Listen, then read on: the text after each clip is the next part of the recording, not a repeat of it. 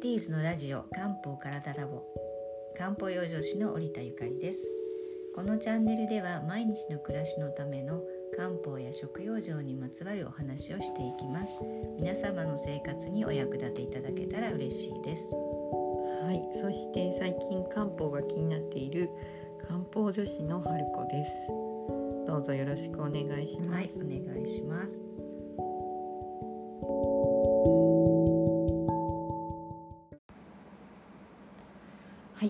は新年明けましておめでとうございます。おめでとう今ございます。年も今年も。はい、あの、はい。早いものでもう一年ラジオを続けられたということは大変ありねがたい。先ほど見たら2月から始めてましたよね。ね。早い。早いものです。でも1年続いて本当にありがたいです、はい、これからもはい頑張りましょう。はい。そして新年の、えー一発目は今回皮膚病を漢方的に考えるというテーマではいやっていきたいと思うんですけれども、ね。は、はい。い、そう、まあ乾燥している季節になりましたんで、お悩み多いですよ、はい多いと思いますので、あのジンマシンが出てる方とか、うん。湿疹が悪化したという方も多いです。であの皮膚病の漢方的な考えなんですけれどもはい。あのよく漢方のあの、ね、書物に書いてあるんですがはい。うちに病あれば必ず外に現れる、はい。えーはい、内臓は、はい、はい、皮膚の鏡なんですね。うん。はい、ですからあの皮膚病といって、まあ、あの全身にね、まあ、出ることはないと思うんですが、はい、単なる局部的な病変と思わずにうん。その方のね体全体の状態の現れだというふうに思っていただきたいですね。うん。はい、見えてるとこだけではないってことですね。そうです体の中で何かが起こっているんですね。で、まあ、病名はねいろいろあると思うんですよ。はいはい、まあ、軽いものはニキビから始まり、まあ、あとせアトピー性皮膚炎もあるし、うんえージンマシンとかね、まあ、慢性の湿疹とかいろいろあると思うんですが、はいまあ、病名にとらわれずにその方のあの体の体質とかはい、環境とかによってあの出るものですのでね、うんその方の生活を見直すきっかけにしていただきたいと思います。はいまあ、よくね皮膚なんか湿疹とか出て病院に行って治療していただく時ってなんかこうかゆみ止めとかいただくじゃないですか。そうですよでね。一見大体治ったように同じですよね。はい、ね、治ったように見えるけどうんまた再発したりとか、そうです。そうするとどんどんきつい、あの薬になって、ね。あのもっと悪化するっていう方も見えるんですよ。それで心配なのはやっぱり、そのどんどん薬の質が強くなっていくと今度自分自身の治す力みたいなものも弱くなっていくのかなっていう気はするんですけど。そう。やっぱ皮膚がは表面的に人にもねあのうん。見られるところなので、あの自分自身も自信がなくなってしまったり、うんあのストレスもどんどん大きくなるっていうことがあると思います。はい、ですから、まあ、漢方としてはですねこういう時にあの見直していただきたいんですけれども、まあ、皮膚病の原因となるものという考え方があります。はいでまずあの3つあるんですけれども、はいえー外から蛇が入ってくるというふうに考えます。はいはい。それは、あまあ、前もお話ししたかと思うんですがはい。風熱湿、えー、燥寒ですね。はい5つですね。はい。はい。漢字わかります？風そう風の風邪の風ですね。はい。で熱ですね、はい。あと湿気の湿と乾燥、えー、あと寒いのはい。寒いですね、その5つですね、はい。外から入り込んではい。くるじゃあそうですね。ですね。それと次はあとは感情的なその方のどういった感情、どういったストレスがあるか、うんうん。まあ、漢方では内傷七情というんですが、はい。まあ怒りだったり喜うん。びすぎるのも良くないですし、うん思いすぎるとか憂いすぎるとかうん。っていうこういった、まあ、日常のストレスが大きすぎるとうん誘引されますね。はいはい。はい、あとはもう当たり前のことなんですが、まあ、生活習慣食事の乱れ、うん。どんなものを食べて、えーどんな睡眠をとっているのかといううん。ところですよね。うん。でこの3つがあの複雑に絡まって悪影響を起こした時に皮膚に、えートラブルとして現れるというのがあります。なかなかその心の問題が皮膚に現れてるなんて日常ではあんまり直結して考えないですよね。そうですよね、うん。そういう方がおそらく多いと思うんですけれども、うんまあ、子どものアトピー性皮膚炎もねやっぱりあの親子関係にあるなんていうあの先生も多いですしそうやっぱりストレスがを抱えてると、うんうん。ジンマシンが出やすくなったりっていうのはありますよね。そうですね。はい、なんか強いストレスを心的ストレスを受けた時に、突発的にジンマシンが出たりとかすると分かりやすいとは思うんですけど、そうですよね。まあ、こう自分でも気づかない心のストレスが徐々にその皮膚にあの表面化してしまってるっていうことも多くあると思うので、そうですよね。そういう時にちょっとね自分のあの心の状態とか環境を見直して、うん。あの改善できるといいですけれどもね。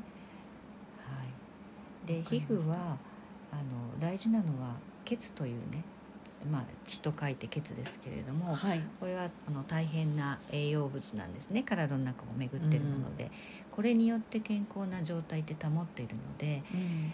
まああの皮膚トラブルで長期に悩んでる方で多いのはやっぱり血不足だったり、うんまあお血ですね。うんあの血が滞っている状態、うんうんそのようなあの体質を持っている方が多いです。なるほど。はい。ですのでまあこの血のあの調子を整えるっていうのがうんもう一つ大事なあの要素になってきます。うんはい。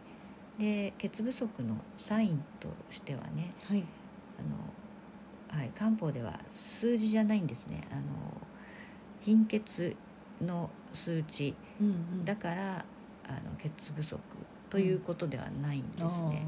はい。で、まああのトラブルのあの皮膚不足のサインとしては皮膚が乾燥しているとか、はいはい。ツヤがないとか、うんすぐ赤赤切れができてしまう。うんなどの方はあの血虚の状態かなと疑っていただきたいですね。はいはい。はい、あとお血の方お血は、あの血が滞っている状態なんですがうんその方はシミとかそばかすうん吹き出物が多くあの出たりします。なるほど。はい、そうなんですよ。で、まあ、こういった今までいろいろあのお話ししましたけれどもはい。あの皮膚のトラブルを改善するにはこういった原因となるものをまず除いていただく、うんはい、で生活習慣を見直していただく。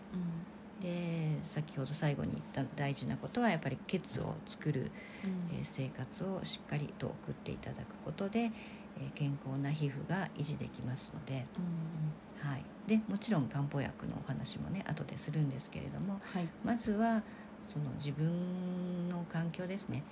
そこを整えていただきたいというのが漢方の中で一番皆さんにお伝えしたいところですね。はい。わかりました。はいあのその上でま今例えばジンマシンなんかで悩んでらっしゃる方が、えー、と原因を探るために、はいえーまあ、さっきおっしゃっていただいた外から入り込む邪とストレスや生活習慣はいこれをあの、まあ、ご自身で見ていただくと思うんですけどそれと並行してというか、まあ、それとは別にご自身のもともとの体質そういったものもあのベースで考えていかなきゃいけないそうですねってことですよね。あのその方の体質もそうですしはい、年齢とともにいろいろな機能が衰えていくので、あの今までと同じような食生活をしているとうんうん。例えばあのね。質が溜まりやすくなって、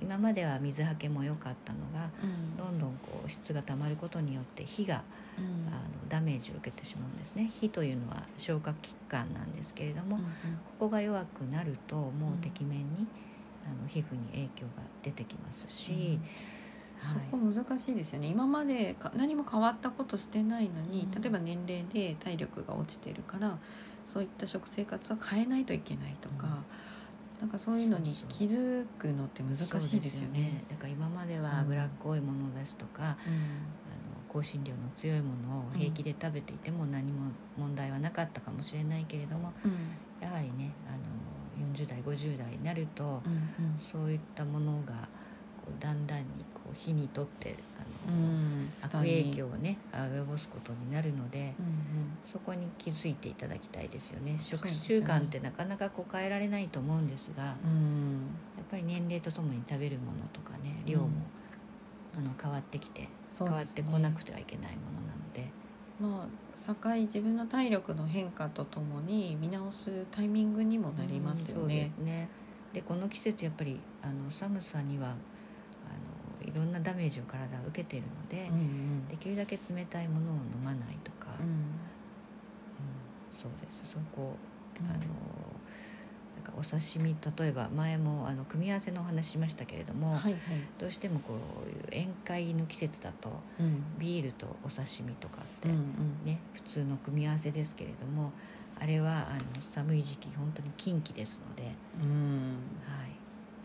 そうなの。去去年そうだクレア私も思い出しました。お刺身を食べ過ぎて体調を崩しました、うん、はい、お魚はとっても体にいいんですけれどもやっぱり調理の仕方もね、うん、あのいろいろあるのでその人の年齢と季節を考えて、うん、そう煮魚にこの季節はするとか、あの鍋で食べるとかってした方がいいですよね。そうですね、はい。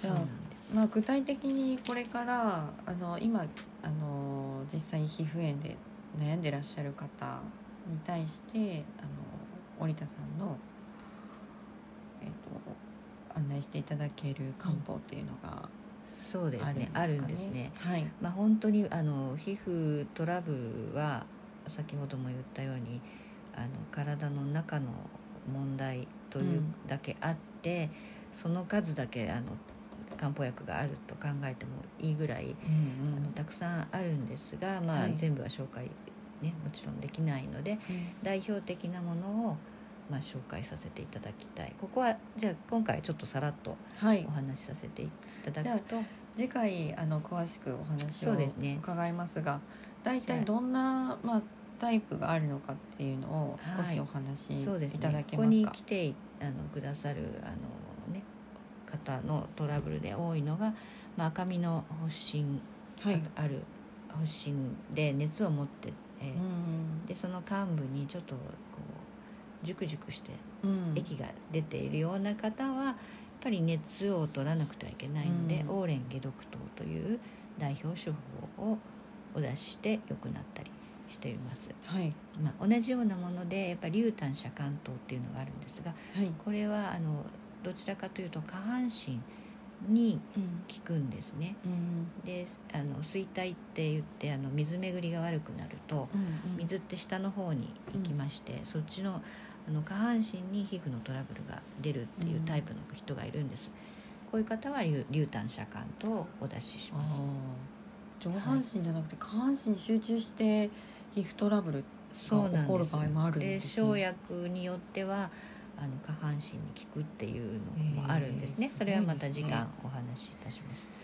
でこの次には小風酸っていうのがあるんですが、はい、まあ、漢字がね先ほどちょっとごめんなさい竜炭遮寒とも説明はしてないんですが小風酸は簡単で、えー、消す風、えー、はい。消しゴムの消すですね。はい散髪の酸ですね。はい。